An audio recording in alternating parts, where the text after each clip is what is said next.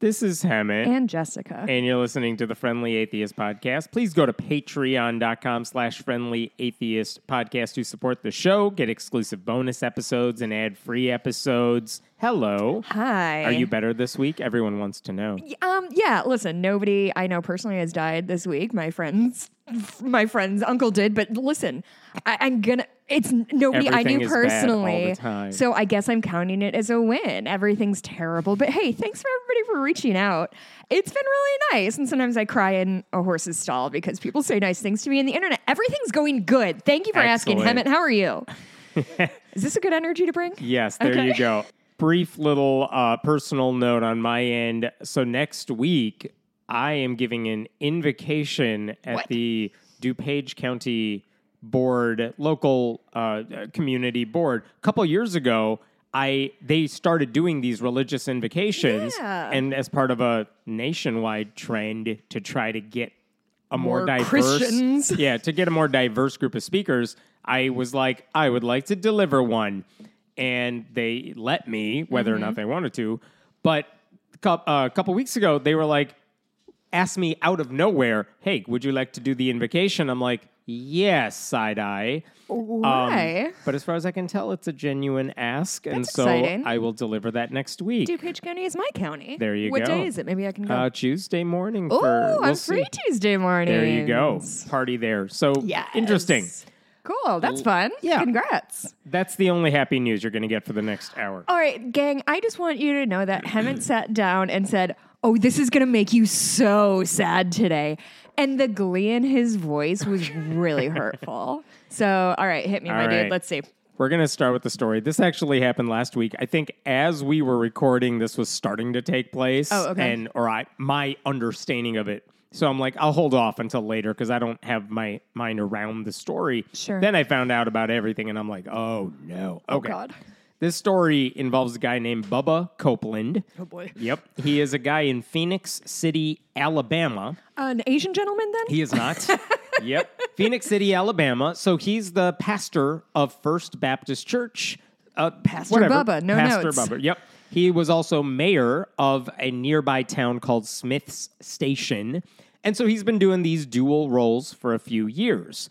Um, and like when a tornado hit that community a few years ago, at the time, President Donald Trump, he came to that area. There's even a picture of uh, Bubba Copeland speaking to Donald Trump. that and so cool again, conversation. knowing everything I told you up until this point, Mm. all of my stereotypes kick in. Sure. And so, I mean, I should say the uh, Copeland posted a picture in 2020 on Facebook. It's the picture of him speaking to Trump. Right. And it, it's not praising or condemning or anything Trump. He's just saying, I think he was running for reelection at the time. And he wrote, Never in a million years did I think my first term as mayor would include dealing with a deadly tornado, global pandemic, several student suicides. He's Mm. Jesus. pointed out. Like, there is no instruction manual for this job. However, I do have my own personal manual, and that is my Bible, Oh, et cetera, good. et cetera. So Yeah, again, yeah, yeah, yeah.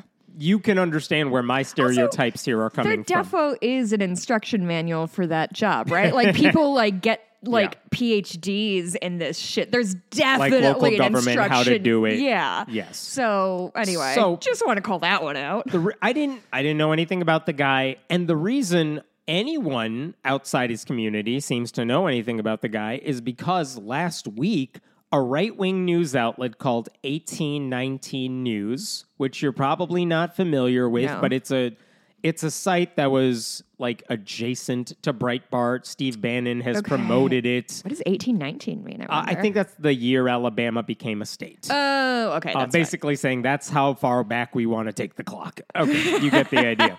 They published an article about this guy, Bubba Copeland, and basically the entire story was we found his secret profiles online. Oh. And the profiles were not just like him being a troll online. No.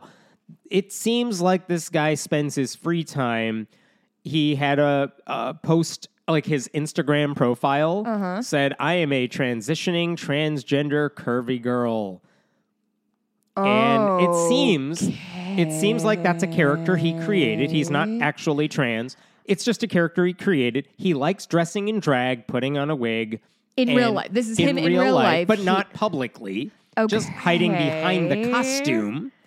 And he had other alt accounts playing this character where basically he would dress up in women's clothing. Sometimes hmm. I, I wouldn't even call it racy. It's, oh, provocative clothing. Sure. And if you do that on Instagram, you're going to get some likes. If you do it on Reddit in certain places, you're going to get the upvotes. Yeah. And I think for a guy like him, he's like, I'm getting positive Validation. validation, affirmation, and that's it. Okay, I want to be clear. Thus far, I have no problem with Correct. anything that's happening. It is absolutely anybody's right to wear whatever they want, identify however they want, assuming this guy isn't, you know, with one hand legislating anti trans shit and then in the other participating and taking advantage of that community. So this is where I want to go with it because I share the exact same view. So I'm reading this article and I'm like, my first thought when I'm like, oh wow, the reporter whose name is Craig Monger, Uh-huh. he got all the screenshots,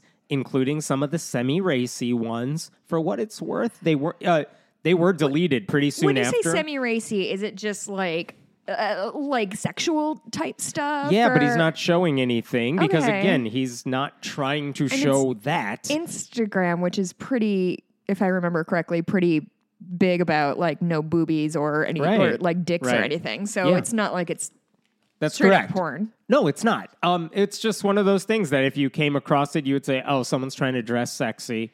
That's what you're getting. Okay, so this guy Craig Monger got a lot of screenshots from Reddit, from Instagram. For Mm. what it's worth, they were not all deleted later. I could see them too later on. Okay. So like they still exist on the internet because it's the internet. Sure. One of the things they pointed out in the article that Copeland is literally wearing his wife's clothing because there's a picture of his wife wearing a dress and then he's wearing the dress. Okay. And my thought was the same as yours. At first, I'm like, yeah, go get him. Yeah. But the second is, why do I care about this unless we have proof that this guy is legislating anti LGBTQ policies as mayor, as far as he can anyway as mayor? Uh-huh. Yeah. Or in, in church, he's preaching against this stuff. Sure. Because, of course, you have to have that to make this a story. Otherwise, what are we doing here? Otherwise, it's just nosing into people's personal lives, which Correct. is a thing I don't care to do. So here's an excerpt from the article in 1819 News. Copeland confirmed they reached out to him. They got him to talk. Copeland confirmed that he operated the account and was featured in the pictures. He claimed it was only a means of getting rid of stress and called the postings a hobby and a fantasy. They also found, by the way, Sure. uh, erotica he had written online. He also said his erotica was, quote, purely fiction. After the interview, Copeland promptly deleted the accounts and asked them not to be made public due to his family and position as a pastor. Hmm. He later said, Just my wife knows about it, Copeland said. It's a hobby I do to relieve stress. I have a lot of stress and I am not medically transitioning. It's just a bit of a character I'm playing. I don't go out and seek solicitation or anything like that. He continued, It's something that I don't intermingle with the other. It's private. I don't do it in the public or anything like that. It's just a fictional character I made up to relieve stress. So, Okay. All of that, Which is fine. I, I want to be clear. It's fine. I don't. I don't care. So far, so good. Do what you have to do to relieve stress, which is such a weird way to. Go ahead. Yeah, fine. Yeah, whatever. Whatever. I'm right It's- there with you. He was clearly embarrassed that he got caught. Yeah. I don't know if his wife actually knew about it, but I, but I understand why he would say that. Sure. He wanted to keep a secret a secret. And then this happened on Wednesday of last week where the article came out. Okay. I don't know when they spoke in this interview, but the article came out on a Wednesday. Wednesday night, he was supposed to be preaching from the pulpit. And That's he right, 'cause he's a did, preacher Because he's a preacher as well. And he did. And at that point, it was a very brief sermon and it was live streamed. He uh-huh. says, I have been an object of an internet attack. An article that was written about my capacity as the mayor, capacity as a pastor. The article is not who or what I am. Yes, I have taken pictures with my wife in the privacy of our home in an attempt of humor because I know I am not a handsome man nor a beautiful woman either. I apologize for any embarrassment caused by my private personal life that has come publicly. He later said, uh, after talking about God for a little bit, I have nothing to be ashamed of. I'm sorry for what my actions have caused. I'm thankful for the hundreds and hundreds and hundreds and hundreds of people that have reached out to me today in love. Couple things that happened after that article came out on Wednesday. One is that I read the entire thing. There was literally no documentation. There's no Really? clip. There's no clip of a sermon where he was preaching against LGBTQ people. Okay. None. They did. They didn't include any. There was no evidence that he had ever supported or passed any policies as mayor, like Okay. against anti-discrimination policies or anything like that. Sure. For what it's worth, I did my own little bit of research into that. I couldn't find anything they had done in that city that was anti-gay explicitly. Okay. Alabama as a state absolutely Right, is. that city hadn't done anything in any of to make it worse. Sure. Okay. So after the article comes out that Wednesday, the Alabama Baptist State Convention and the Alabama Baptist State Board of Missions they issued a statement saying they were praying for his church leaders to determine the truth concerning these accusations. Here's their statement. We have become aware of the alleged unbiblical behavior related to the pastor of the First Baptist Church of Oh, Phenix was, City. Was there a psalm on Instagram? What is that? Wa- Was there a psalm about Instagram and what you should or should not post Yeah. that I missed when I was I reading was the trying to Bible? like, what's unbiblical? What's the thing you're mad Yeah, I about? don't And they underst- did not spe- specify. They said we are praying for the leaders of the church family as they seek to determine the truth concerning these accusations. What does that mean? All right, whatever. I'm not sure what determination of truth needed to be made because he Yeah. confessed that it was him. But what they didn't say, which was weird to me, is they didn't say this guy needs to get out of the pulpit. They didn't say that. They didn't say he was fired as if they had the authority. They just said, we're praying for the church's leaders to get to the bottom of this and decide what to do from there. Okay. Which seemed kind of hands offish, which I thought was interesting. Okay. Like, and also, again, what was unbiblical? Was it that he was pretending to be a trans woman? Was it the drag? Was it the lie that I am being someone online who I am not actually? Sure. I Was yeah. it the secrecy of it all? I don't. I don't know. They didn't say. And then the Alabama Cooperative Baptist Fellowship, which is like an umbrella under which his church lives. yeah. They didn't even specify a punishment either. They just issued a statement saying this would appear to be a matter between pastor and church. Which, again, I saw that. I'm like, that seems very hands off too. I guess I feel like everybody is doing the same thing we are of like, yeah, this is interesting, I guess. I'm not sure what I'm so I, I feel like I'm supposed to comment on it, but there's nothing to say. That's which it, is where yeah. I am right What- now. Of like, what o- do you want us to be mad about? Because if this was Ted Haggard years ago, Yeah. where he was, there was evidence or there was an allegation he had been seeing a male escort for sex, Right. And the escort spoke out and said that, um, and Ted Haggard eventually said, "Yeah, I did." But also, we had had years of Right. Ted Haggard saying that was a sin that no one should be because gay. it's the hypocrisy It's that the we're hypocrisy. after. I do like And so I'm waiting. Where's the hypocrisy? So, um, by the way, as we all know, I feel this doesn't have to be said on this podcast, but over the past few years, drag queens have been called groomers. Yeah. They have been subject to protests just for reading books to children in a Mm-hmm. perfectly appropriate way. Red states have passed laws banning drag performances. Obviously, trans people have been subject to attacks by religious conservatives. right. So, if a Baptist preacher said one thing in public, did another thing in private, to hell with him. But again, he... couldn't find any evidence that he was a hypocrite. Right. Okay. I mean, there's an argument that anybody who kind of participates in the whole Baptist thing and Yeah. does this kind of thing is hypocritical, but, But- all I can do is judge what you are presenting. So yeah, fine. Mm-hmm. He's It Yeah. seemed, based on that article alone, because there was no evidence of hypocrisy, they look like, hey, we found a dude who dresses in drag. Let's just LOL. yeah, let's just mock that, Right. Because we get to poke fun at a guy who dresses in drag who didn't want people knowing that. right. We can embarrass somebody, can which is important to us. for dressing in drag. Um, we also get to attack trans people because that's what he was pretending to be. Mm-hmm. And by the way, he's a southern guy. He's like a good old boy. Yeah. So even better. Um, like whatever his hobby is, it again. I go back to where you were. Why is this my business? Why am I talking about this? Why are we talking about this? Um, so then I started digging a little more into this story because I, I'm looking for the hypocrisy. So I look at his church. Has Mm-hmm. his church ever said anything that we could find? I'm not watching every sermon from years, but no sermon I could find was anti-gay, explicitly so based on titles. Uh-huh. They actually had a, uh, the church sign out front that it has a picture of it on Facebook. It says First Baptist Church, all are welcome here. It's like, well, a lot of churches say that, Right. but it's a bait and switch. Yeah. I don't know. Okay. All right. Then someone asked them on that picture, like in the comments, are you all an affirming church?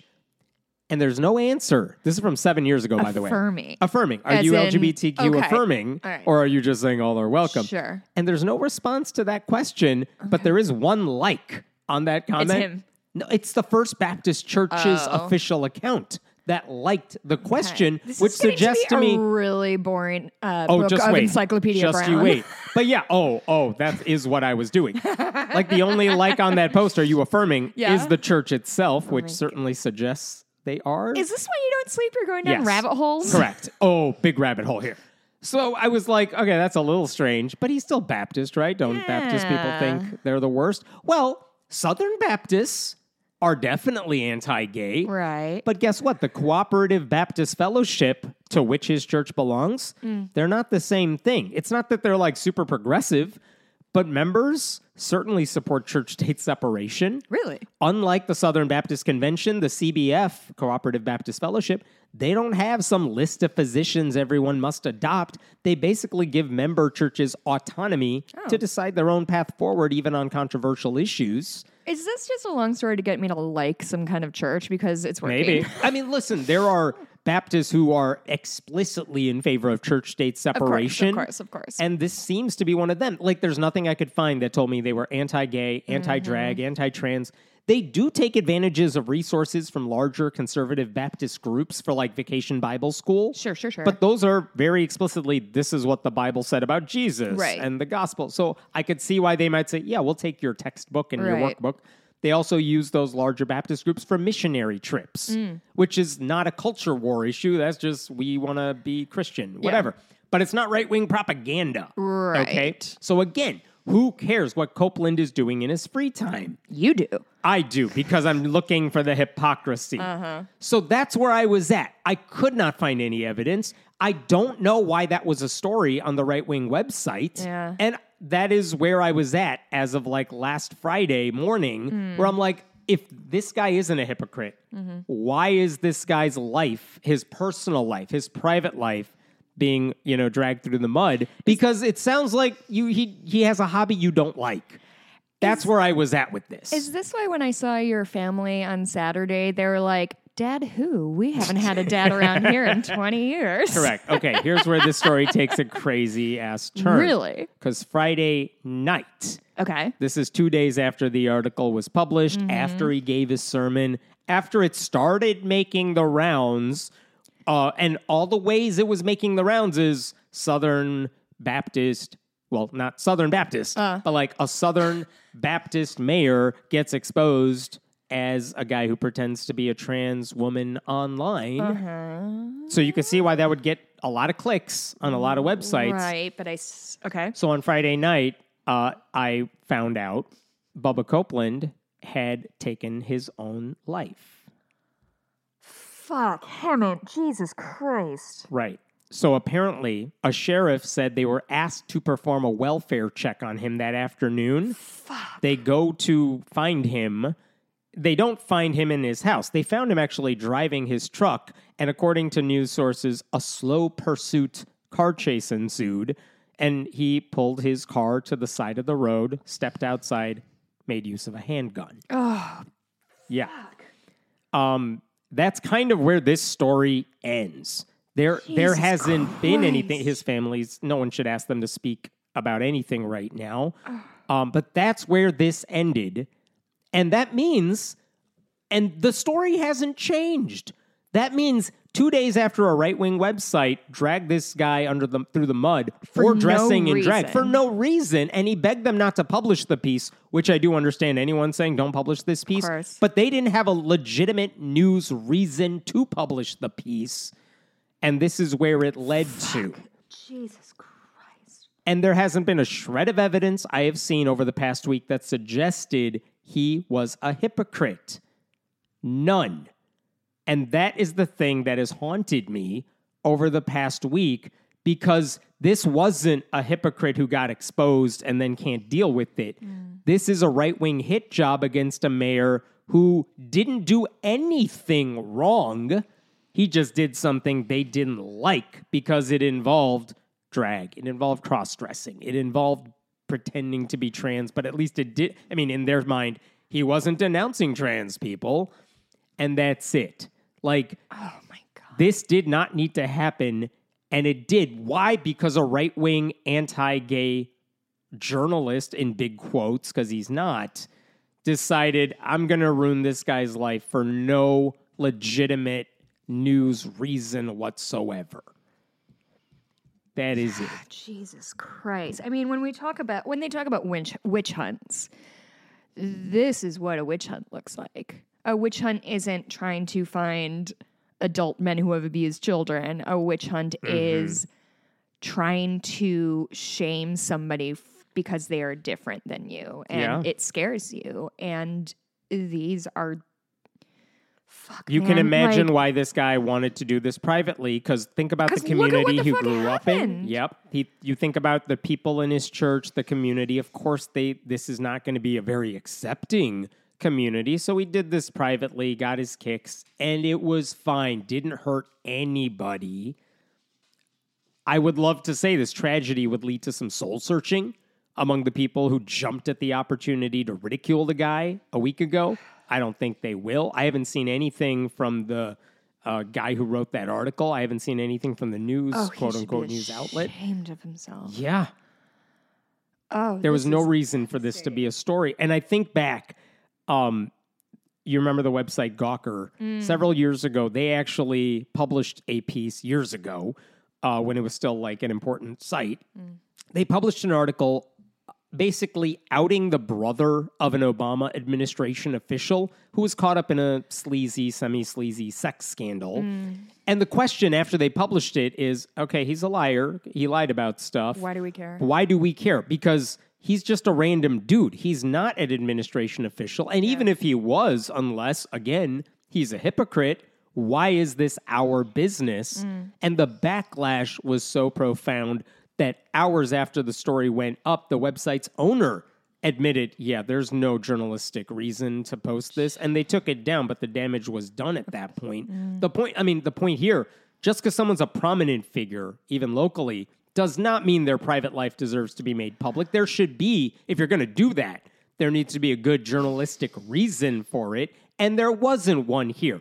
And the reporter, reporter, the guy who did the hit job on him, mm. he didn't think there, he didn't justify a good reason. Any editor who works at that outlet didn't justify a reason to make this public. Like there was none. The only thing I've seen over the past week is that in this guy's erotica that he wrote, mm. he actually used the real names or places. Which, okay, you are right. That he shouldn't have done that. He should have fictionalized names when he was talking about fantasies. Oh yeah, but I mean, yes. But again, that's a yeah, you shouldn't do that. That's not a crime. That's just stupid behavior.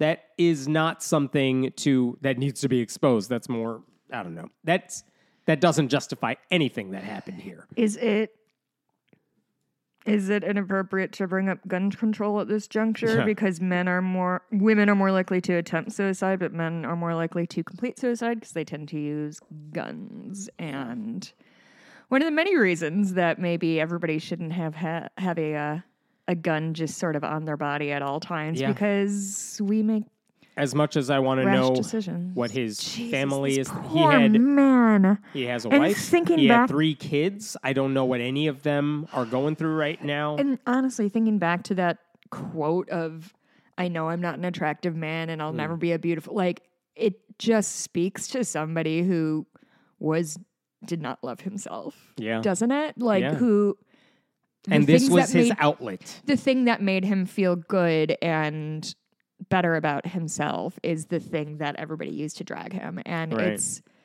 I, I I don't know, man. The thing he said in that sermon last Wednesday is I'm thankful for the grace of God and the willingness to forgive. I have nothing to be ashamed of. And he's right. He didn't, but these assholes drove him to be ashamed of it and I don't think he could cope with that. then. When we talk about how the patriarchy harms men as much as it harms women, or in addition to harming women, this is the kind of thing that that we talk about. This is what toxic masculinity looks like: is somebody is so disgusted by a person wearing what they perceive to be the wrong clothes that they drive a a person. I, I just I All the people who knew him who have spoken as a eulogy of him online are like, oh, I knew this guy growing up, nicest guy ever. I know him as a mayor. He's always been like in the community doing the work, like good guy. Jesus Christ. Oh man. Yeah, and I, I wonder if there was anyone. I don't know what the conversations were like in the days before or right after that article came out. Like, did anyone speak to him? What did they speak about? Did Right. they let him know, like, we don't care, dude? Like, have fun, whatever. Or were they like, yeah, it's embarrassing? What? I mean, I don't Or know. are they keeping their distance because Yeah. they want to let it blow over? But he needs you need people when you're going through a thing a like this. horrible story, but Christ. Also, I guess a reminder to all of us, myself included, that yeah, just because someone fits the stereotype, when you know a couple facts about them, you dig deeper. It's like, nope, that was not necessarily true of this guy. And listen, maybe I'm wrong. Maybe he was a hypocrite, but I haven't found any piece of evidence to back that up. Hmm. not yet. Last weekend, I had my in laws over and we needed to make dinner in a crunch. Instead of ordering out, we did something even easier thanks to ButcherBox. We were able to grab just what we needed and exactly how much we needed from the freezer. After that, everything else was a breeze. You too can skip the grocery store knowing you have the food you trust and the food you chose in your freezer. I know that might sound strange coming from me since I'm vegetarian, but they have a high quality veggie burger that I absolutely love. They have options for pescatarians too. And if you eat everything, that's also okay. The food from ButcherBox is high quality, grass fed, and free range. Have peace of mind knowing there are no antibiotics or added hormones. Sign up at butcherbox.com slash friendly and get our special deal. ButcherBox is offering our listeners a free for a year offer plus an additional $20 off. Choose salmon, chicken breast, or steak tips free in every order for a year. Sign up today at butcherbox.com slash friendly and use code friendly to choose your free for a year offer, plus get $20 off your first order. Fuck. All right, I'm going to move on to a different story. Okay. Uh, let's talk about Mike Johnson some more. Our Speaker of the House. At least this one's amusing. Oh boy.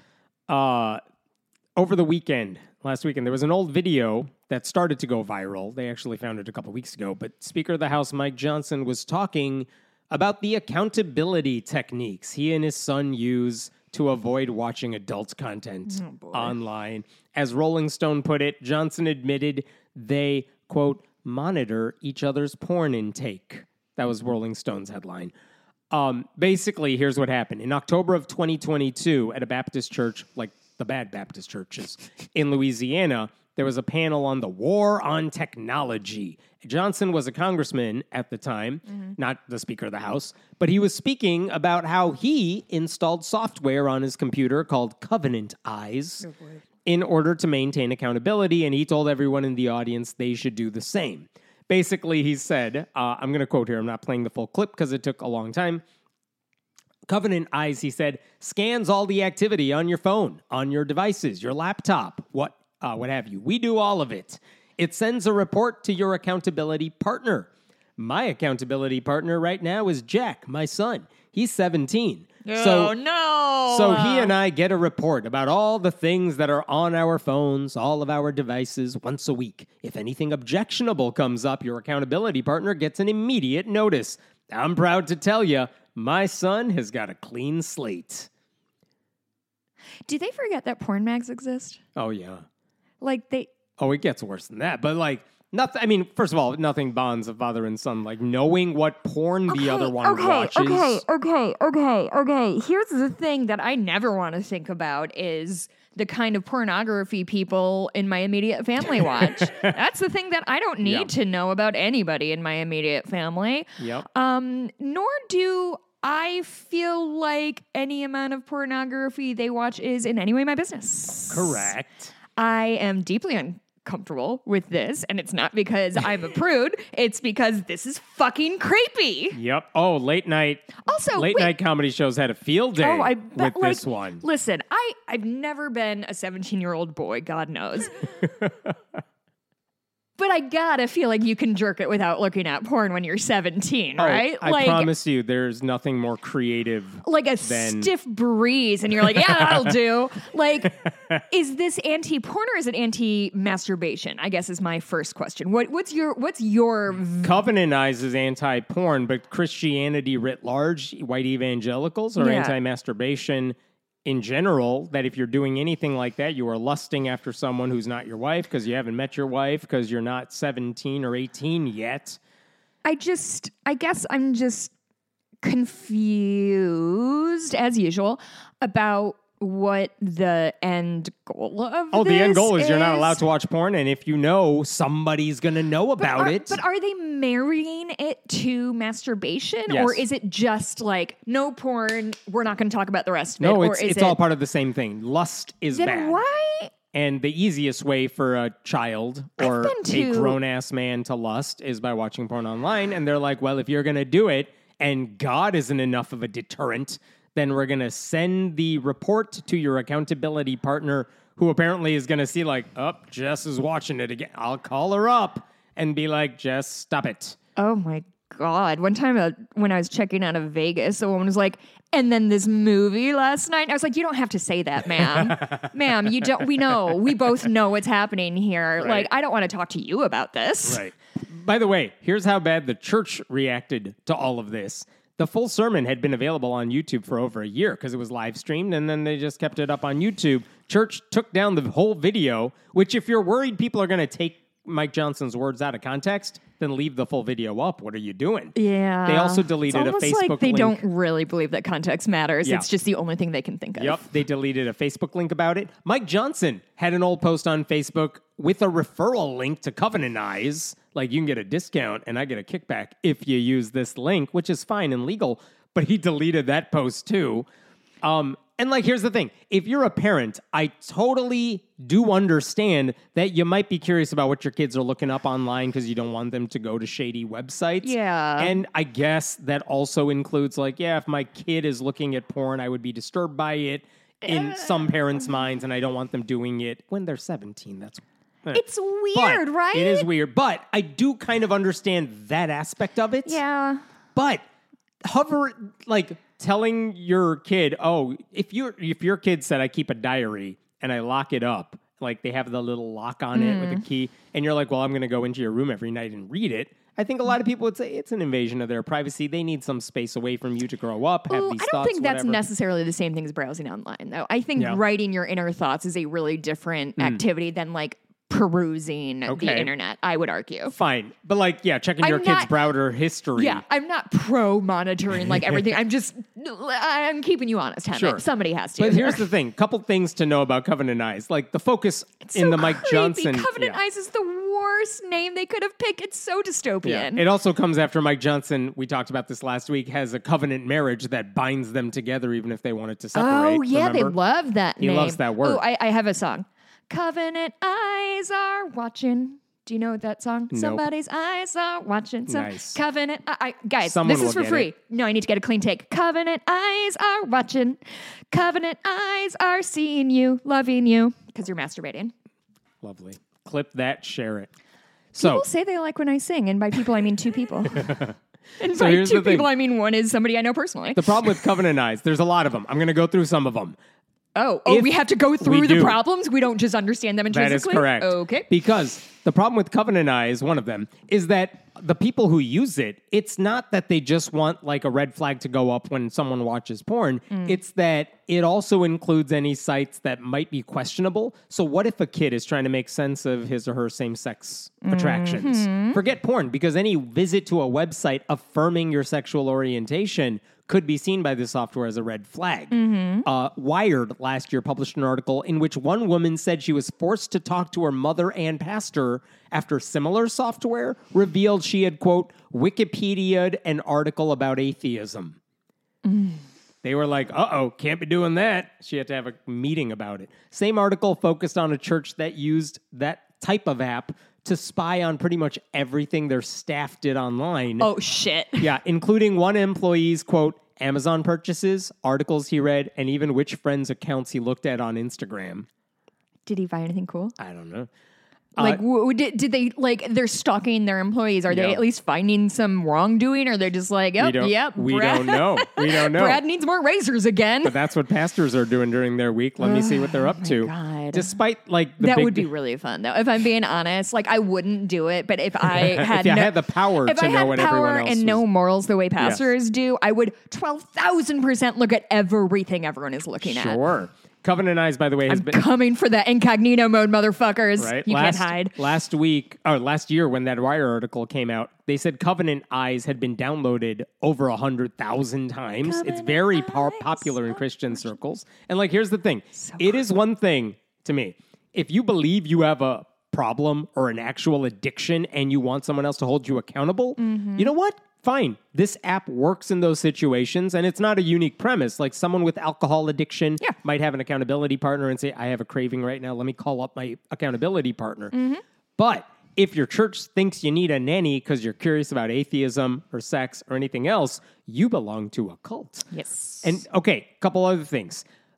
In all of this is in line with everything we know about Mike Johnson, and that's creepy enough as is.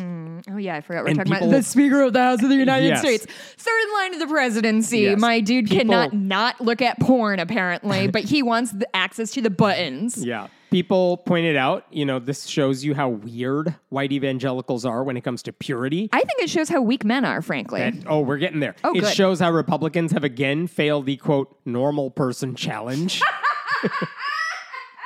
One person. I've that. Is that a thing people say? Because that's hysterical. I mean, isn't that the criticism against Ron DeSantis? Like, just smile like a human. Nope, nope, he can't do it. Uh, my God, my friend sent me another fucking picture of him doing the slow smile. It makes me so mad when she does that. Ugh, Because there's so many to choose. so many. Um, it also raised a concern about how white evangelicals insist men need to be protected from themselves, which is what they're doing here. But also, that often leads to them blaming women for what the men do. Because there's no Oh, shortage of say. stories in which pastors respond to an allegation of sexual assault with the proverbial, like, whoa, what was she wearing?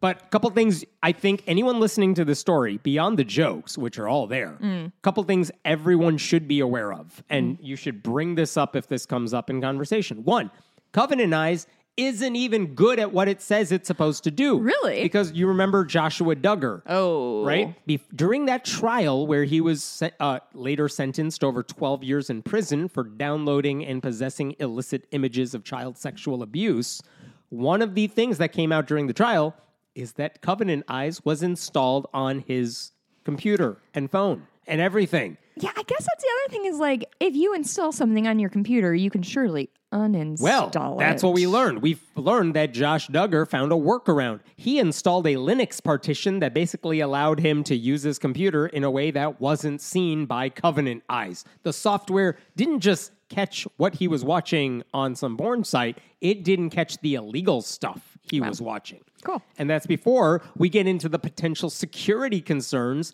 that if you are using Covenant Eyes, that means your browsing history and what you're watching and reading is being sent to some third party server somewhere. Okay. So that we know if there should be a red flag to go to the accountability partner. Should we be troubled, like but her emails, should we be troubled by the fact that the Speaker of the House is doing stuff online and some third Oh. party somewhere is well aware of what he's doing on his computer at all times. That seems like a security threat to the country right now. Sure does. Maybe.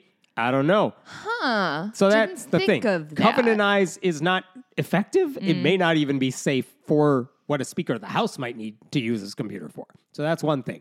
Second thing, I do get Oh, why, if the son has this stuff installed, his dad might be his accountability partner because the last person you want knowing what you're searching online is your dad. Uh-huh. I get that. It is messed up, though, that Mike Johnson's accountability partner is not a pastor or a church elder. Not It's even an adult. It's his child. Yeah, huh? The congressman makes it sound like the mutual oversight there was a way to show he's practicing Sir, what you're he's the preaching. authority figure. Yeah. Like, if Johnson was looking at adult websites, the software telling his son what he's watching could be traumatizing. Yeah. Like, don't send that to your kid. That burden should not be on a child. So that's messed up, and no one seems to care about Yeah, that. a kid should not be in charge of an adult's accountability. This is very what was she wearing? If I'm being Uh-huh. honest, like it's all of a piece of like, uh, yeah, ew, why? Okay. Are, why are guys so interested in what teenagers watch? As por- like teenagers are gross. I mean, Like, let them be Republicans right now are like, oh, it does your kid say they are trans? I need to look at their genitalia. Let me let me find out everything fucking about it. That's what Republicans want to do right now. Mm. Okay, and here's the other thing. Mm. While the clip that we've all seen of Johnson talking about Covenant Eyes is getting all the headlines, the thing he said after that, which is in some clips but not all of them, I thought was even more damning. Okay. Because after he talked about his son having a clean slate, which is creepy. Gross-roo. Uh, he actually said the software had sent him a blurred picture that his son had been caught looking at on his computer, and it was marked as questionable and sent to Mike Johnson. So Mike Johnson can now say, like, well, what was my son looking at? I can click on the blurred picture and see the actual image of what he was looking at. And he he joked about this, but he talked about this. He said, "I clicked on the image to unblur it, and it was to the reason it was blurred and sent to him is because it was two women on the computer screen." What he found, ha ha ha, is that it was like a Zoom call basically, and his son was chatting with two women online. And here's what he said: "quote It's two middle-aged teachers talking. My son was in the Bossier Youth Leadership thing, so he was having a dialogue as a group with these women." But it caught it because here's two women talking to my son, right? So he's having a Zoom meeting about like teaching, and the Zoom meeting involves two females. And he's like, LOL, only two women can be together if there's sex involved. I think the Covenant Eye software sees a Zoom screen with two women and it just assumes something bad is happening Yeah, to just- the point where it sent daddy a link with a blurred picture of the Zoom call saying, I don't know, this looks shady. Hmm. You may want to look into this. And that's the thing. Like, and he's this- like, clickaroo, can't wait. right? Like, instead of concluding, wow, this program wrongly jumps on false positives here, he used that as, a, as an example of how good the software is. hey, maybe any software that flags two women just being in a virtual space together Talking as with clothes on, pornography. yeah. Maybe only boys coded that. Maybe, Yeah. maybe you think? Yeah. You think maybe? This is the same problem that plagued Mike Pence when it came to like the quote unquote Billy Graham rule. Like the men said, we avoid being alone with a woman who's not our wife because the optics might be bad or because, it because might we don't to- believe that women are whole human beings in their own right, and, and we don't trust that we can keep it in our pants. Men. Yeah, we it could lead to infidelity. We Oh want to avoid God. false allegations. In my thoughts, what if I think about her boobies? What am I supposed to do then? I'm just supposed to go back home to my wife after thinking about somebody else's boobies? Right. And they ignore the fact that powerful men refusing to be alone with women in a professional capacity actually hurts women who work hard to attain those positions of power as well. They treated working relationships like personal ones, implying that sex was always a possibility, which is bad on their end. Well, women are very slutty, And so famously. Mike Johnson's son And are always trying to get at that Mike Pence D. Oh, always. Mike Johnson's son was literally talking with two women in a professional capacity. The software was programmed to think something improper might be happening. What lesson does that teach the son? You are better off avoiding these situations, even if they're appropriate. You know how you do that? Just work with other men. That's the solution to everything. That's why the, the software is so laughable. Not Yeah. that there are ways to just get around the thing that it's supposed to do, like it did for Josh And there are. It it literally creates new problems where none are present. Mm. So the Christians who use Covenant Eyes think they need to be babysat because they might use the internet like everyone else. But it shows you how controlling and harmful a Christian environment like Mike Johnson's can be. And now, just imagine if Republicans win the Senate, if they keep the House, if Trump wins in 2024, what's stopping Mike Johnson and his other creepy Republicans from trying to make this the An environment for all avail-only of us? yeah. Where uh, they're not going to install Covenant Eyes everywhere, but they might say, like, we will uh, find a way to create a way that allows parents to monitor what their kids are doing in the name of public safety or something like that. Mm. Or we might pass laws that a man and a woman can't be in a room alone together without a chaperone. And then we can excuse not having women on whatever meetings because there's no chaperone. And what are we supposed to do? Just not fuck you? I don't know. I am worrying about the nukes, I guess. I think men are bad. How's that? Understood. All right. All right. Uh, let me talk about something that's less serious for like a brief moment. We'll have a little respite, but it's still disturbing. Remember Sean Feucht? No, Sean Feucht is the Christian nationalist and COVID super spreader. not narrowing Uh, it down. He's a s- Christian singer. During COVID, he went around saying, We're going to hold giant concerts. oh yes, yes, yes. Come to my concerts, forget any restrictions on space. Don't wear a face mask. Just come, let's spread COVID and love Jesus. Um, that guy's still around. He's still doing this. He's a bad dude. Ah, He unlike other men. I know. In June, this guy posted uh, on social media. He, it was a picture of his car with the back window bur- like broken. Ooh. And he posted the thing that said, "Our car was broken into and my guitar stolen Oh. from downtown Spokane last night." That's not good. And he's like, "It was my '67 Gallagher. That was a gift from a musician named Ray Hughes. Irreplaceable. Pray for justice. Pray for our family. Pray against these constant attacks." Okay. So okay, if his car was broken Constant into, attacks? uh, everything is an attack if you criticize this guy. They broke his back window. Back Did he window have a to pickup get truck? the uh, it's like an SUV, and the c- guitar case was in the oh, trunk. Oh, gotcha. So I was someone- imagining a sedan. Yeah, yeah, okay. Broke into the back seat, back window. Yeah. got the guitar, left with it. So let's assume that's true. Sure. Okay, that sucks. That's Yeah. awful. I, I hope they find the guy who did this. You know what I mean? Yeah, we are anti-robbery here. at We the friendly atheists. We're yes. very brave. So he was right to be upset about it. I get Yeah. that. Forget the God talk. He's right to be upset about it. And then a few days later, he posted, It's a Sunday miracle. I got my guitar back. Oh, that's good. It was turned in this morning after being stolen from my car five days ago. Thank you for praying. We're going to celebrate today in Oceanside. God restores. And he held up a picture of the guitar. Um, what he said in the comments to that post, uh, this is how, how did you find it? Someone what asked. happened? He responded, It was traded in for dope, then wound up in a pawn shop, and my buddy bought it back for me. That's what he said in the comments, It which traded for do- it's like- fine. I guess the story is someone stole his guitar, needed money for drugs, Mm-hmm. made a pawn shop deal, got the money, they got their drugs. I know a lot of people who are breaking into cars for weed, but go on. Yeah. Um, so apparently one of his friends You could just go to your dirtbag friend from high school. He'll have think, weed for you. you. would think. So okay, coincidences, lots of them. How did your friend just magically wander into a pawn shop, saw your I mean, guitar? I guess if he was okay. looking for I it, you guess. start looking in pawn shops. Yeah. Like it's listen, this is definitely like ringing a few like bells, but so far it's not egregious. So it's weird. And then a couple weeks later, now we're in July of this year. And the guitar multiplied. yeah. A couple of weeks later, Feucht posts another update to the story. Didn't know there was one that was needed, but there you go. guitar still exists. I know. The Feucht said, breaking news with the alarm emoji, oh, whatever. boy. Man who stole my guitar gets wrecked by God's love. And he's talking about a guy named Dean who works for Sean Feucht's Gets ministry. wrecked. That's a weird phrase, but there you go. He said Dean, a guy in his ministry, was doing street ministry when he ran into Zach, who confessed to breaking into my car and stealing my guitar.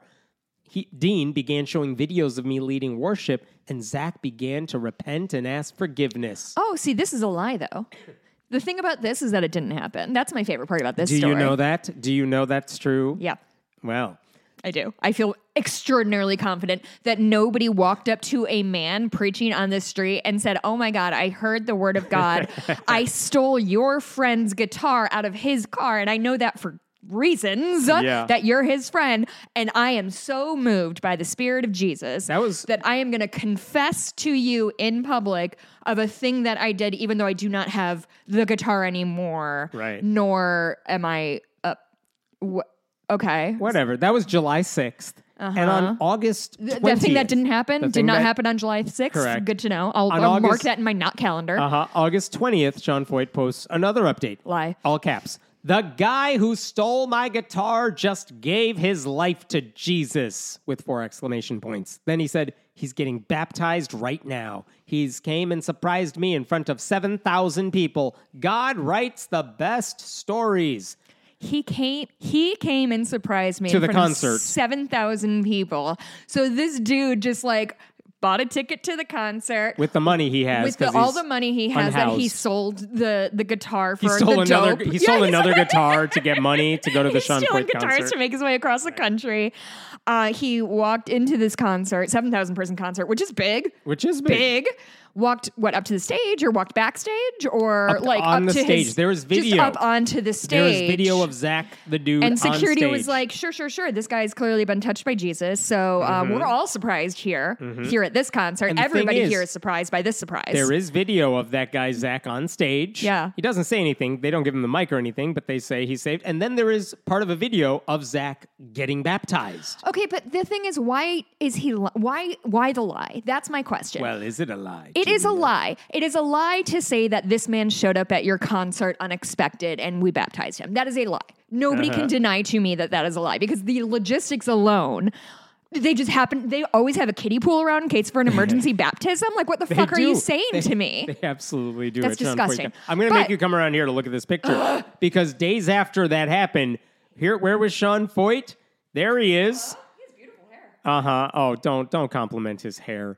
Uh, but where did he Listen, appear? I respect a dude with curly hair who clearly knows how to take care of it. Most dudes with curly hair just All right. brush it out All like right. lunatics. Where was he in that picture? Fox News. He was on Fox News with the Chiron thief gets baptized at worship singers event. Wait, is this the worship singer that I saw or the thief? This is Sean Feucht's Oh, event. okay. Thief gets baptized. Beef? So, Oh, thief. Yeah. So look, here's the thing. yeah. You're right to have all the red flags raised, Mm-hmm. but also, what are you gonna like? How do you disprove that this happened? This is like watching Uh, a Hallmark movie and trying to be like, that wouldn't happen. Like, yeah, we all know. We're all watching the same bullshit. Well, he knows. Everybody knows. The thing is, everybody knows he's lying, right? Everybody, nobody, nobody in their right mind, genuinely in their heart of hearts, believes that a unhoused person showed up at a concert of an very Phil Collins of an, in the air. Oh my god. Uh, oh, I love Phil Collins so much. He's not doing well, I don't think. I don't um no, this is nobody nobody believes this unless they also genuinely believe that like Mickey Mouse loves them. Sure. So Aaron Hedge, who is a reporter with Range Media, I'm not familiar Aaron with with the two outlet. A's or Aaron with an E? Aaron with two A's. Okay. Uh, with Range Media, uh, legit news outlet. I wasn't familiar with it, but he published a very long article Okay. about this whole ordeal. Yeah. And he actually did the work. Yeah, boy. So basically, he got in touch with Zach. let's go. Yeah. It want to meet turns out Zach. it wasn't hard to find him because he's well known in that community as an unhoused person who is there all the time. People knew who this guy was. Uh-huh. Okay. Um, and the basic thing is, uh, we what Aaron Hedge was trying to figure out is what here is real. Is it real? Mm. If it's not real, what's not? Mm-hmm. Let's figure this out. And he spent quite a bit of time with uh, Zach Williams trying to figure out what the real story was. Wow. So, for starters, yes, Williams admits he stole the guitar. That is true. Williams is 33 years old. He lives on the streets of Spokane. He's done. He's lived there for decades, unfortunately. Spokane's gotta be rough. Yeah, and he, he said he's trying to find work so he can get his life in order. Um, but he admitted like theft is kind of the easiest way for me to get what I need to survive. Yeah, everybody knows that. There are local laws that say panhandling is not allowed. It could land him in jail. He's trying to avoid jail, and stealing and getting away with it is actually easier than panhandling and asking for money because you can't. Wow, it's so weird know, that uh, being an unhoused person, it's like all of the cards are stacked against you, and there's really no way you can pull yourself up by your bootstraps Yeah. because if you don't have a permanent uh, actually- address, you can't get a job. Usually, He actually said so- the he finally got an ID from the government, Ugh, and yeah. that will allow him theoretically to get a job. And he he actually said this thing is like he I guess he's dating someone, has Mm-hmm. a girlfriend, according to him. Uh, and the, he's like, I need to get my life in order. If I can get a place, then she's gonna come and live with me. Mm-hmm. And like that's the situation he's in. It's not great, but also that's the reality of the situation. Mm-hmm. So he said. When he saw a guitar case in the back of a vehicle one day, he figured he could steal it and sell it. But that's not what he did. oh, What he said is before he could take the guitar to a pawn shop, that evangelist, Dean, his name is Dean McCarty, he is a member of a local church that does preach to homeless people. Mm. He said and is Dean associated with a musician, or this is just Dean is connected to a church that does work with Sean Feucht. Okay. So they're in the same circles. Okay. So Dean is a member of a church that works with the unhoused people. He actually heard about the guitar thing and he's like, I feel like I might know who's behind this. or at uh-huh. least if, Sure. if it's not Zach, he probably knows. Right.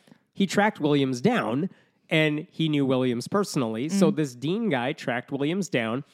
And according to the article, McCarty quickly tracked Williams down and convinced him to give the guitar back for a reward of $110. Okay. Williams agreed to that trade, even though selling it to a pawn shop would have been more lucrative for him. Sure. And he said the reason I gave it back to Dean is, quote, I thought it would be the right thing to do. I thought it would be the right thing. Yes, it's almost like people who steal to survive aren't necessarily inherently bad Yeah. people. It's like these people have never seen Aladdin. yes. So, why did Feucht lie and say the guitar was found at a pawn shop? Well, the reporter Because spoke. he's, 'cause he's trying to impress a princess and pretend he's Yes. a prince so he can marry her. uh, Aaron Hedge, the reporter, spoke to Dean McCarty, the evangelist, and he said, We actually texted Sean Feucht and said the guitar was not found in a pawn shop. Like, texted him, It wasn't in a pawn shop, dude. We saw your like Instagram page. It wasn't so in a his pawn shop. internal crew is calling him out Yeah. too. And they said Feucht acknowledged the mistake, but still repeated the, lie. The lie. mistake or the yeah, lie? or the lie. I don't know. They were like, maybe he just saw the words pawn shop and not the not before. It's like how Christians see the Constitution and they say religious test for public office must be a yes. Yeah. And they don't see the no's The no in before it, front of right. it, sure. So anyway, weeks later, Feucht's doing a concert in the area. He asked Dean McCarty's church, "Hey, can you find that homeless guy? Can you find uh, Dean?" What? Can He's using him, a Dean? human as a prop? That's so Yeah. weird. So Dean McCarty went to work finding Williams again, and he did. And Dean McCarty said, "Would you show up at the concert?" And Zach said, "Yeah, I guess. I mean, you're you're telling me go to. I'm assuming like you want me to go inside a warm space. oh, for I'm sure they're going to pay him too for his time. Or Oh no! What? no. They didn't pay him for his time. They must have. What? Okay, Uh, whatever. Anyway, Jesus here's Christ, the here's the article. People. Speaking to Range, this is the media outlet. Williams denied having converted, saying definitely not. Ha. He also said being on stage was unpleasant. "Quote: It kind of made me feel like I was being showboated. I didn't know the dude. I don't like being touched by people, especially if I don't know them. It's just weird. Yeah. So all their hands were on him for prayer. Oh, of course. It sounds miserable. I don't like Uh, people touching me either. Dean Williams, the evangelist, Mm. Williams said the group then asked if Zach, uh, if he would get baptized. The Christian ritual. Okay, you know what baptism is. Oh, thank you. And according to the homeless person, uh, uh, They really Zach- explain what sorry, baptism the, is The in this? article, the article did. That's hysterical.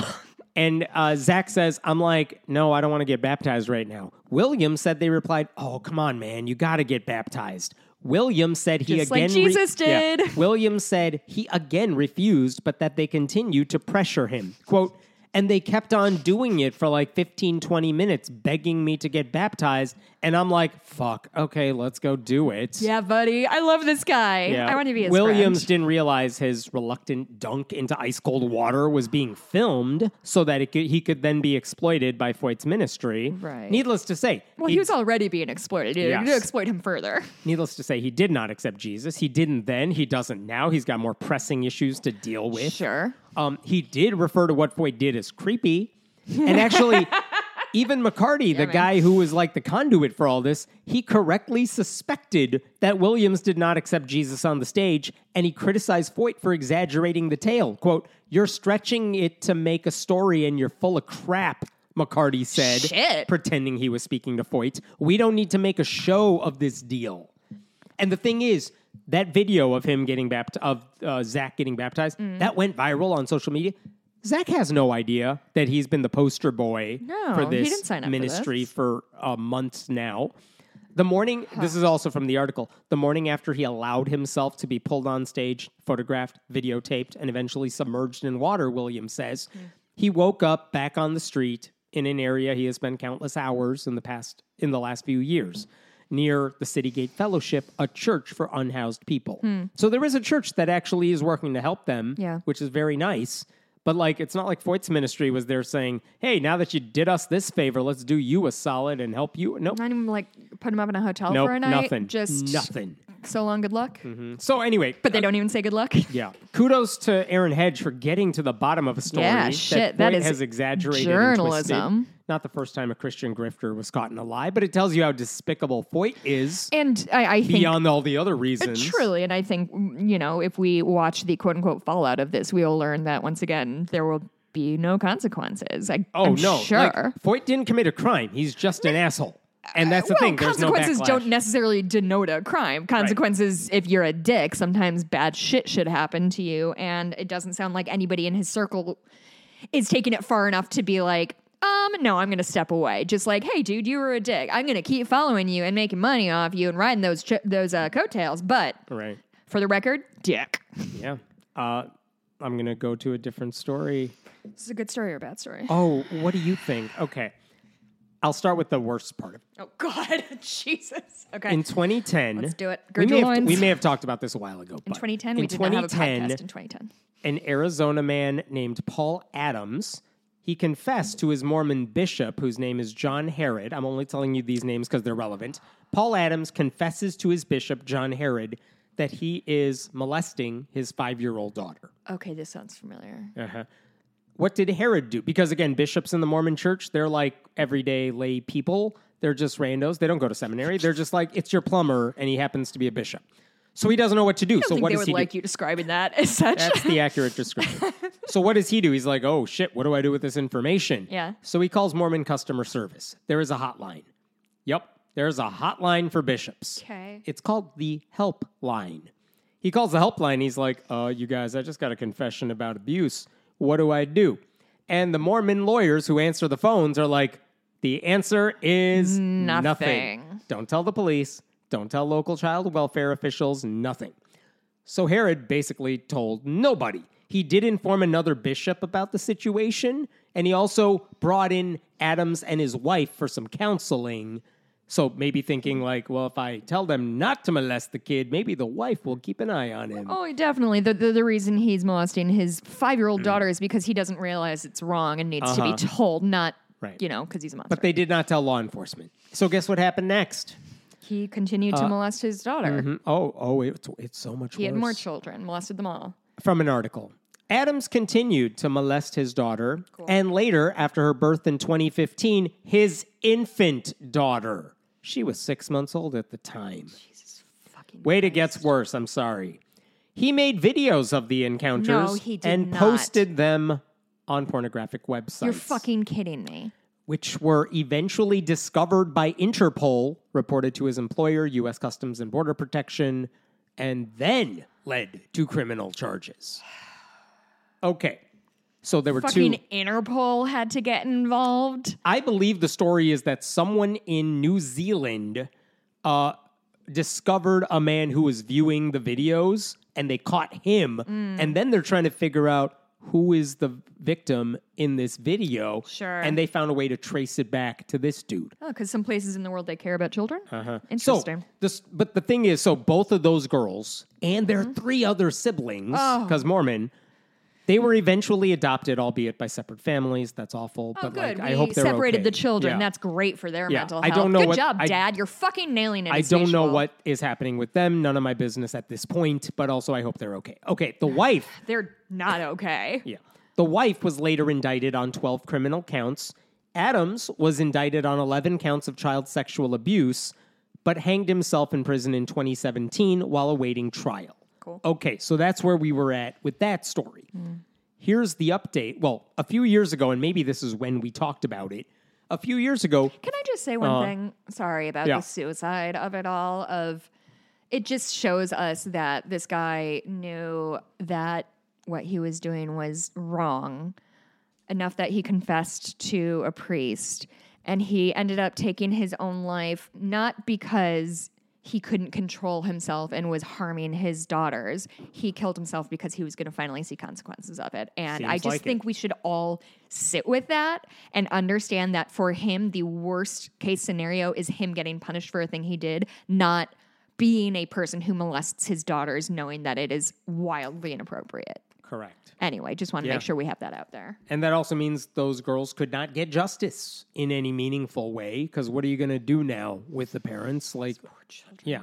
So a few years ago, and again, I think this is when we talked about it, three of those children, I don't know which of the five, Mm. three of the children sued the Mormon church. Including some of those officials. Yeah, Basically, they said, familiar. You knew this was happening and you didn't do anything to stop it. And because of that, this all continued. Correct. Their attorney actually summed it up in her legal complaint. This case involves horrible sexual, physical, and emotional abuse of children Mm. between the ages of six weeks. Did I say months before? said six months before. Sorry, six, Six weeks? and 12 years old that went on for seven years. The biological father of these victims made videos of his rapes, and now these videos are everywhere on the World Wide Web. The perpetrator admitted his abuse and crimes to his Mormon church, and received counseling for his crimes.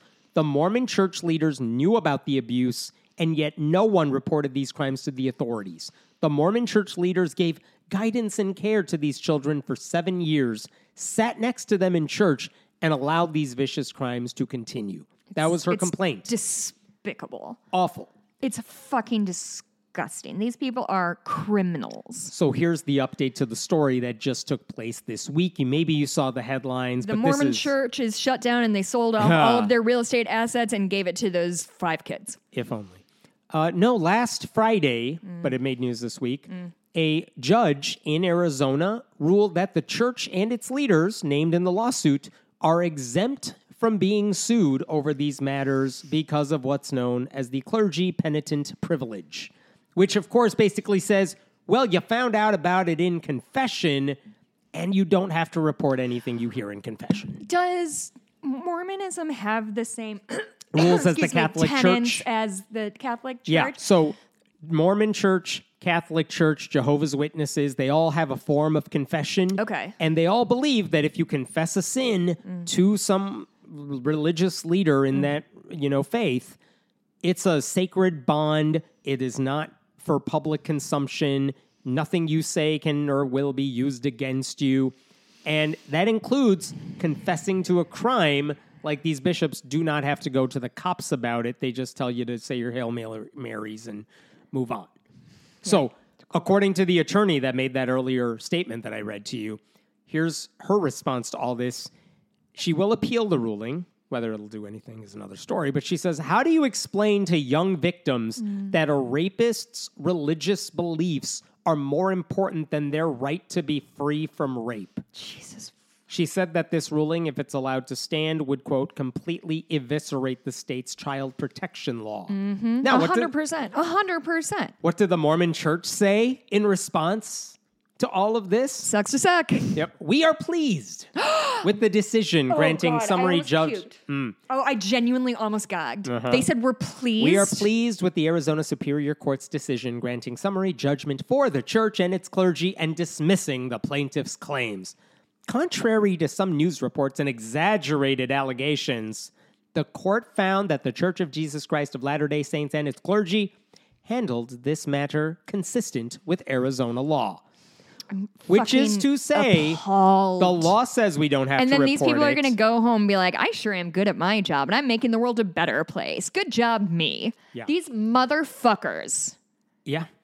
This story, the whole story, has become like Exhibit A when it comes to how the Mormon church covers up this sort of abuse between the confession itself, between the useless helpline that tells them how to avoid Jesus any. Because what's the customer service line? It's a way to say, here's how we get the Mormon church out of trouble. This is genuinely exactly what like HR is for. HR is not there to protect its employees. Right, it's HR is protect the protecting company. the company. Right. And the thing this the reason the church can get away with saying we were just following the law is because Arizona, like so many other states, Mm-hmm. doesn't require religious leaders to report instances of abuse to law enforcement if they learned about it through an act of confession. And Mm-hmm. again, we've talked about this, but if a public school teacher finds out a kid's being abused at home, they are legally obligated to like tell the kid's counselor who can then take appropriate action. But not pastors, not bishops, not priests. If someone tells them a secret in a fancy booth, then and they think it's going to remain a secret because it's confession, the law allows those leaders to keep it a secret even if people are getting hurt.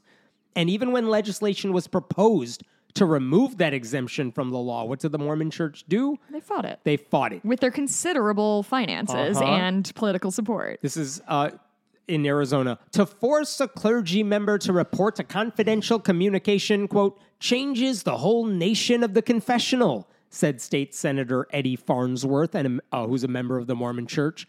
Earlier this year, he declined to give a hearing to a bill that sought to further narrow the clergy exemption. And that same guy, who's chair of the Senate Judiciary Committee in the state of Arizona, said this bill, well intentioned as it might have been, would disrupt centuries of church dogma. By the way, another lawyer for the Mormon church, his name is Merrill Nelson. You remember I said that the bishop who heard that confession told another guy about it? The other guy was Merritt Nelson, Merrill Nelson. Nelson's also a Utah legislator uh, or was for like 10 years before he stepped down. And Utah has the same law. So, yeah, of course, they do. Of course. And the reason religious institutions don't want to take these exemptions off the books is because they value secrecy more than your safety. Correct. Religious dogma matters more than a kid getting sexually abused. They Hmm. think confessions are a sacrament, and anything less than confidentiality, complete confidentiality, is an obstacle to their faith. Is or to put that another way, they don't give a shit about kids. Is there any part of you that understands where the church is coming from? Because I don't, and I really I want to understand, like, for real, intellectually, why do they? That is their reason. They think if we create this, I mean, Catholics say it's a right, right? Like it's important. We have to create a space for people to confess their innermost sins with the understanding that you are confessing to get it out, not to be used against you, so that you can get right with God. I know I've And that's more, imp- if you say, yeah, but it's not totally confidential because if they say certain things, you do have to tell the cops about it. Mm-hmm. They believe, like, well, now it's our religious beliefs. You're, you, the government can't tell us how to do our religion. That's their, that's where they're coming from. I mean, I don't think that's I just- unfair. I don't think, I think that's a steelman version of their argument. Yeah, I, but like, you know, in fucking therapy, God knows I like th- I feel free to say the things I need to say. Well, I guess I just don't molest people very much, so if I don't you- have a lot now, if you committed a crime that is hurting people actively, yeah, would the therapist be obligated to tell someone? Yes. Yes. Correct. And that's not true.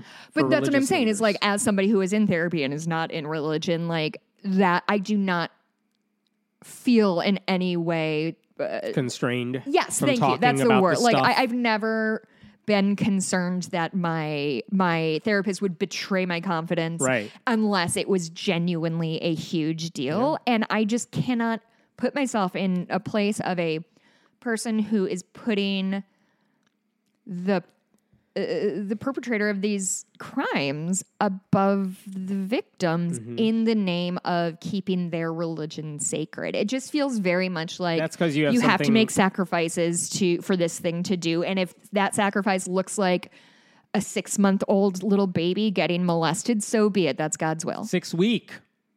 Fuck me, Jesus. Sorry. Just uh, the Associated Press put this in context. The AP found that 33 states exempt clergy of any denomination from laws requiring professionals in other areas to report information about child sexual abuse to police or child welfare officials if the abuse was diverged, uh, divulged during a confession.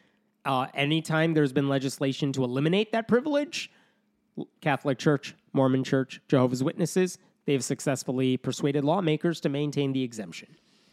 But again, we all know that, quote, glaring loophole, which is how the AP put it, has been a blessing for abusers everywhere because they get the satisfaction of thinking, I'm right with God, all while continuing their predatory ways. And, and I think there is something important to point out with uh, the reason that so many places take confession very seriously is because to carry a burden around with you is very stressful. To have done something terrible and have to deal with the guilt or what or or, or the fear of consequences if you don't have guilt, that is a huge burden to carry around. And the reason that people like to vent in Misery Loves Company is because it is relieving to get that off your chest and say it out loud. It feels like you've gotten it out, which is great for you, the villain, because you feel better about yourself and you get to go back to what you're doing with a clean slate and not feel like you were doing anything bad. But oh, okay, well, I confessed and I'm forgiven, so everything's fine. Like, are you, th- this is genuinely not just keeping these people from getting caught and seeing consequences, it is enabling them to mentally continue to do their dastardly deeds, she said for some reason. it's a it's horrible. And the It's headline alone miserable. that a judge, I'm, I'm not even mad at the judge. The judge is doing what he thinks is the law. So I'm not picking on him. I'm picking on the law itself, which Arizona right now has a Republican led legislature. But that's the problem. The problem is a law that allows religious leaders to get away with this stuff.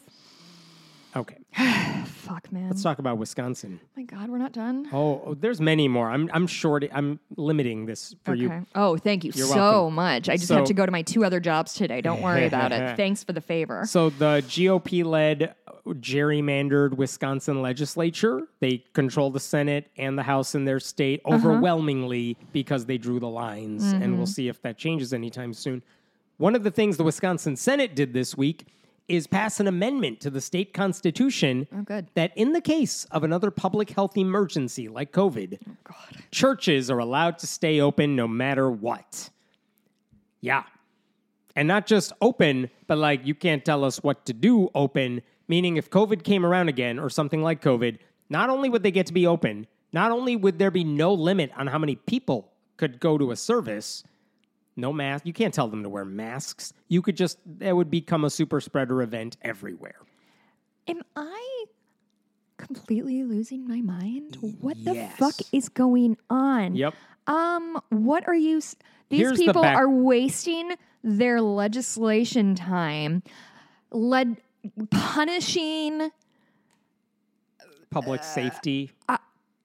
These people are monsters. Yes. These people are such fucking monsters. And I'm so goddamn sick of the kind of people who want power being the kind of people who only want power to benefit themselves personally and their ego. Which I'm is weird because this sick of it. the rule as it was before is I want to save your life, and they're like, you can't tell me what Fuck to you. do. I can die if I want to Yeah. die. So here's the backstory here. In March of 2020, when we as a country began paying attention to COVID, Uh-huh. uh, Governor Tony Evers, who's a Democrat, issued a stay at home order, like a lot of states did, and it only allowed exceptions for like essential activities. Going to a religious service, even though you could do that over Zoom or a live stream, was actually one of the exceptions.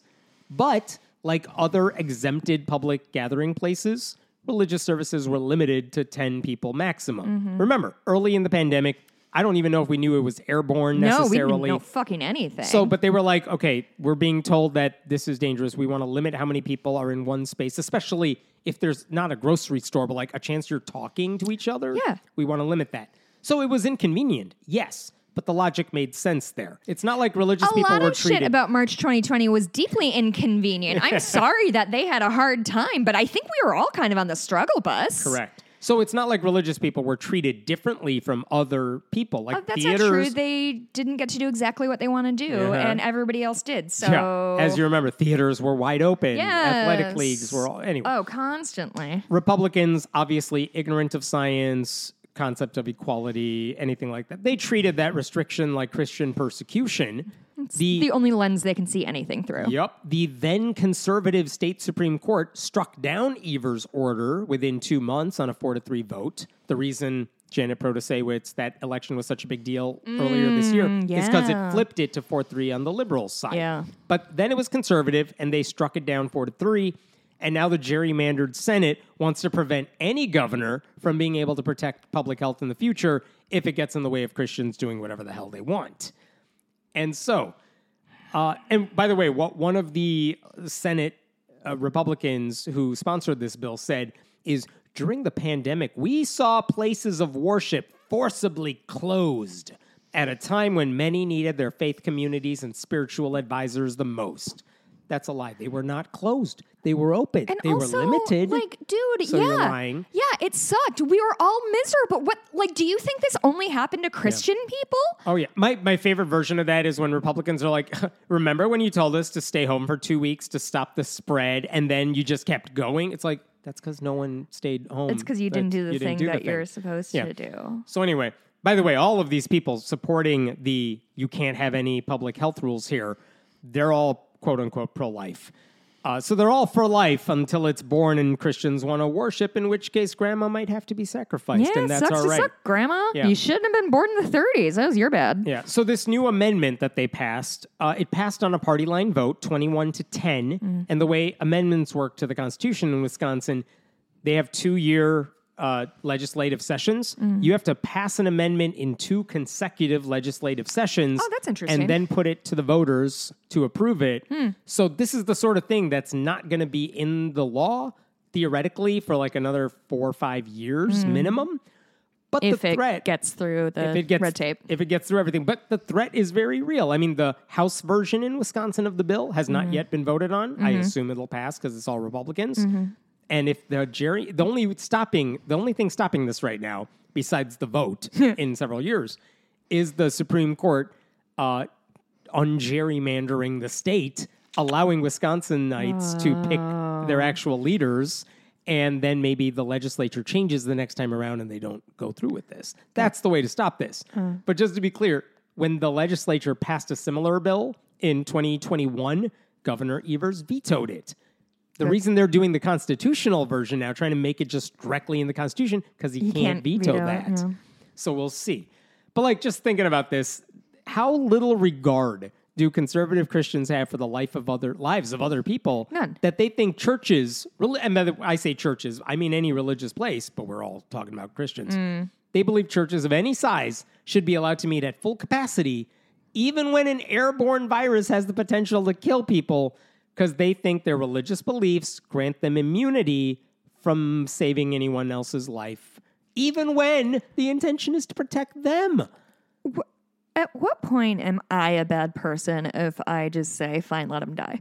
Be- the reason you can't do that one is because in order for that to happen and let them suffer their own consequences is because when it's an airborne virus we all suffer. Right, it's not, it's peeing in the corner of the pool and expecting Yes. it to stay there. yes and that's not how it works. But this is the thing like we see it with abortion mm-hmm. lgbtq rights even gun safety to an extent which is that these jesus lovers are so angry and hate humanity that they are willing to go through with a policy change that would hurt everybody else and so maybe even themselves just so they could do whatever they want. Like public safety takes a backseat to public worship because apparently God doesn't listen to them unless they are like in person and singing and holding their hands in the air. Because God doesn't listen to people who worship over Zoom.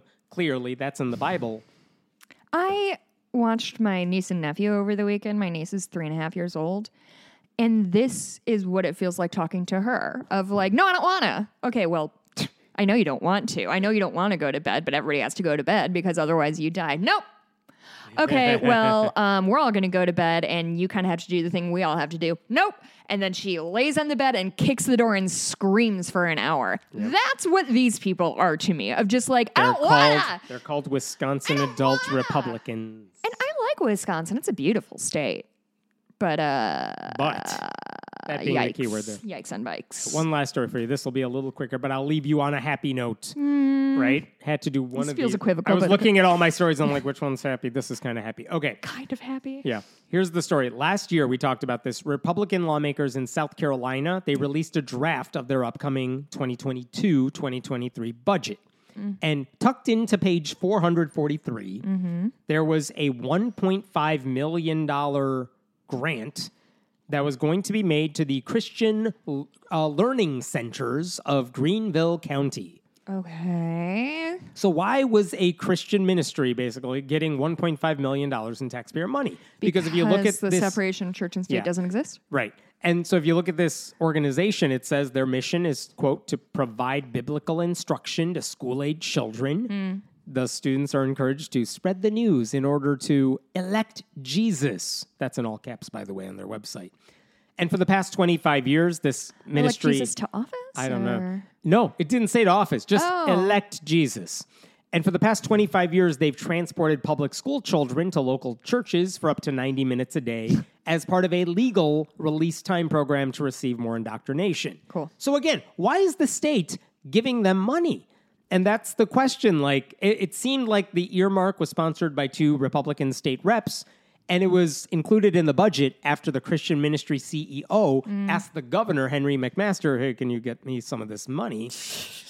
And basically, because you can't give them money for proselytizing, but the money was actually earmarked to allow them to purchase 10 acres of land as part of a down payment to build a $14 million residential school for disadvantaged and at risk youth.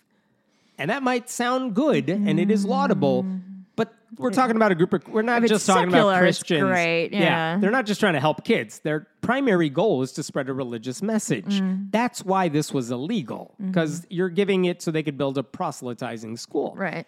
And uh, the argument was that this violates the state constitution.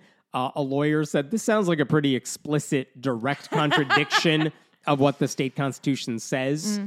Uh, by the way, in 2020, the South Carolina Supreme Court unanimously ruled that the governor violated the state's constitution when he used $32 million in COVID relief money to pay for vouchers to private religious schools.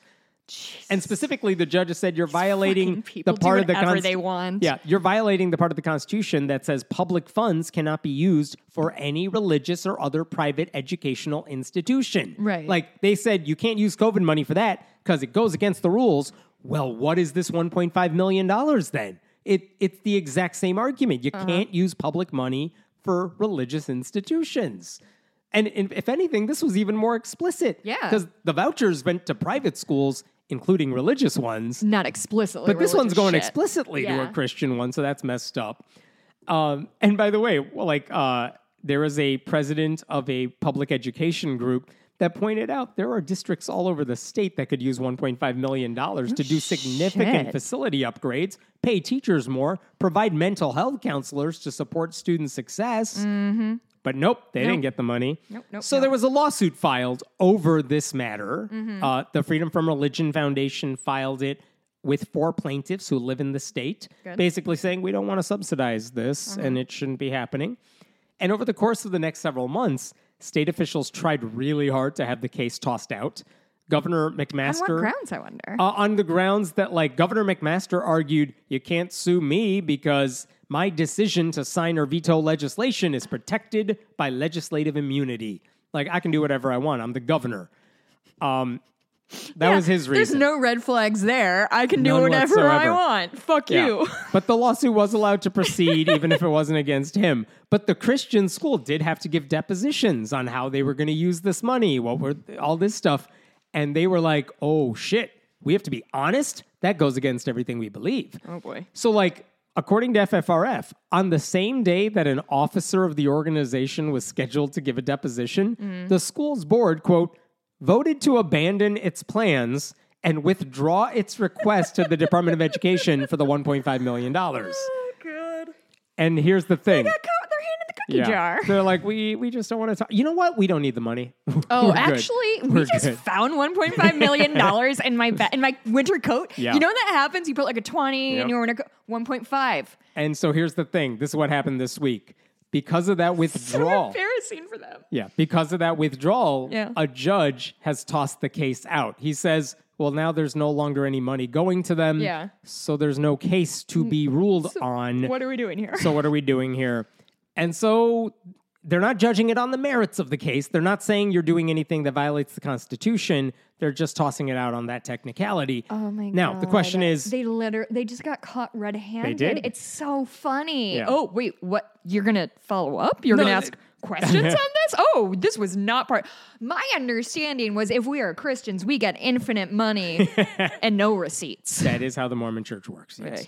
Um, Fuck. So the case is moot. FFRF is saying this is technically, they're spinning it as a victory, and I think they're Yeah. right to do it I think so. because the money's not going to that school anymore, and that's only happening because the lawsuit. Yeah, the lawsuit did Made what it that is meant happen. to do. I mean, these this is right. This is the ultimate uh like best case scenario for FFRF, right? The best case Of- scenario would have been the judge ruling on the matter and saying what you wanted is unconstitutional, and if anyone tries this shit again, Hmm. it's we're we're saying no from the outset. Mm-hmm. Now, like, what's stopping them from just trying again in the future? Maybe they change their name to something a little more. Uh, yeah, I mean they're going to get sneakier for Right. sure, but like at some point, It's not like they call them Christian pregnancy, you know, clinics right? or right. whatever. I mean, it's it's it's whack a mole, right? Like you, but you just have to keep whacking. Ugh. And so Ian Watley, he's one of the plaintiffs in the case. He told me in an email he called this a win, but he also worried, yeah, they're totally Oh. Sure. going to try this again. But I asked him, like, do you regret joining the case since it was just tossed out? Because putting your name on a case like this in South Carolina, Mm. Yeah. that's not easy to No do. kidding. And he recognized that too, but he did he did say when I first considered being a plaintiff, like I took stock of the risks. Mm-hmm. I decided I would probably have to deal with some social media heckling, maybe even property damage. Sure. He said, he told me, I'm pleasantly surprised to report no problems. So that's nice. That's good news. But he did urge people, like, look, if you see this shit happening, uh, he didn't say that. I'm saying that. if you see this shit happening in your neck of the woods, in your state, take screenshots, uh, take notes, take pictures, take samples of literature, check in with a group like FFRF or Americans United, um, and let them figure out what to do next. Because listen, if if you can help, it's possible your name doesn't have to be out there, but giving them the information is what can stop all this stuff. Um, so yay! I'm yeah, glad it's good to see the law working the way it's meant to work, even if it got to. huh, yeah, I mean, I'm not gonna. I guess a win's a win. Spend forever on this story, but I just wanted to point it out. Uh, earlier this year, the president of Te- uh, West Texas A&M University, uh, there was a drag show fundraiser to benefit uh, an LGBTQ group on campus. and I bet that went well. Well, they weren't allowed to do it because Oh. the president of the university uh, sent an email that day basically saying it was going to help the Trevor Project, which helps LGBTQ Of kids. Of course, they're against that. The president, Walter Wendler, sent out an email uh, canceling the show. He said, I believe every human being is created in the image of God and therefore a person of dignity. Does a drag show preserve a single thread of human dignity? I think not. this is the argument he has now: Yes. is that it's undignified. Yeah, he went on to say drag shows are derisive, divisive, and demoralizing misogyny. Okay, yeah, I get. then he that compared it to blackface. Listen, I get your alliteration, sir, and I'm really proud of you, but no, no to any of that. No to any He of also in the email, Also, guys, guys, men, you don't need to protect women from drag queens. guys, I keep seeing this of like, what are we gonna do, women? Like, my dude, I have never been threatened by a drag queen in my entire life. You've never life. been you know threatened who by I, a trans person either. you know who I've been threatened by a ton? Men? Men Yeah. all the time. Wendler went on to say a harmless drag show not possible. So anyway, this went this they filed a lawsuit over just this. fucking hate this I know. shit. I'll it makes speed me through so this. goddamn mad. they filed a lawsuit over this, but of course the case went to Matthew Kacsmaryk, who's a Federalist Society Trump-loving MAGA judge, who's like, "No, I don't see what the president did wrong there. Free speech means he can shut down a drag show. It's fine. I think that's what free, free speech Yeah, that's is. how it- that's how his we free speech, but what about everybody else's? Doesn't matter. Anyway, this happened months ago. So this week, guess who spoke at West Texas A&M? Our friend Andrew Seidel, who is with Americans Oh. United for Separation of Church and State. Yeah, okay, He he's a legit good guy. legit good guy. He was talking about his book American Crusade, how Mm. the Supreme Court is weaponizing religious freedom. He's well aware of what happened earlier this year. Mm. So at some point in his speech, of course, he's talking about Christian nationalism in the country and why it's a problem, what his book is all about. Mm-hmm. But at some point, he brings up that drag issue. And he's like, you know, when does it go from being harmless to harmful? And he points out things like right now, he said, I'm wearing a pink shirt and a pink tie. Like, is that a problem for anybody? Then he says, like, I wore an earring in high school. Is that a problem? What if I put that earring on right now? Yeah. Uh, like, am I a threat now? Right. What if I wore this rainbow feather boa? Puts it on. He's like, am I a threat now to anybody? Then he's like, yeah, I'm wearing a suit, but like, I have a skirt here. What if I put on this skirt? Slap on Puts some on lipstick. the skirt. Yep. And then he's like, what if I wore stockings, kind of like the founding fathers? Because guess what? I'm wearing pantyhose right now. And basically Uh-huh. changes into drag on the spot. Wow. Come look, come look at the glorious picture. Um, so he dressed in drag in the middle of his speech, basically trying to make the point that cross dressing is not a threat to anybody. Right? He looks fantastic and fabulous. he actually said uh, after he put on the heels to make the point, I don't feel much like a threat. I feel a little fabulous, but I don't feel much like a threat. Which kudos to him. He was not arrested. Oh, congratulations, Andrew. It's a close one. You almost But flew as- too close to the sun, my dude. I know. As far as a uh, clever protest goes, I really yeah, appreciate that was that. outstanding, Andrew. Nice nice work. Uh, Very I'll nice stop work. There. What are we talking about in the bonus? I actually have things to talk about in the bonus. Oh, first, I want to say I don't have a date for it, but I recorded um, an episode of Your Therapist Needs Therapy uh, with Jeremy, who's a listener. Um, he is going to let me know when that is posted. I would like to talk to you about Fall of the House of Usher, which I finished last week. Um, I went to see How Did This Get Made last night in Chicago. I'd like to talk about that. Um,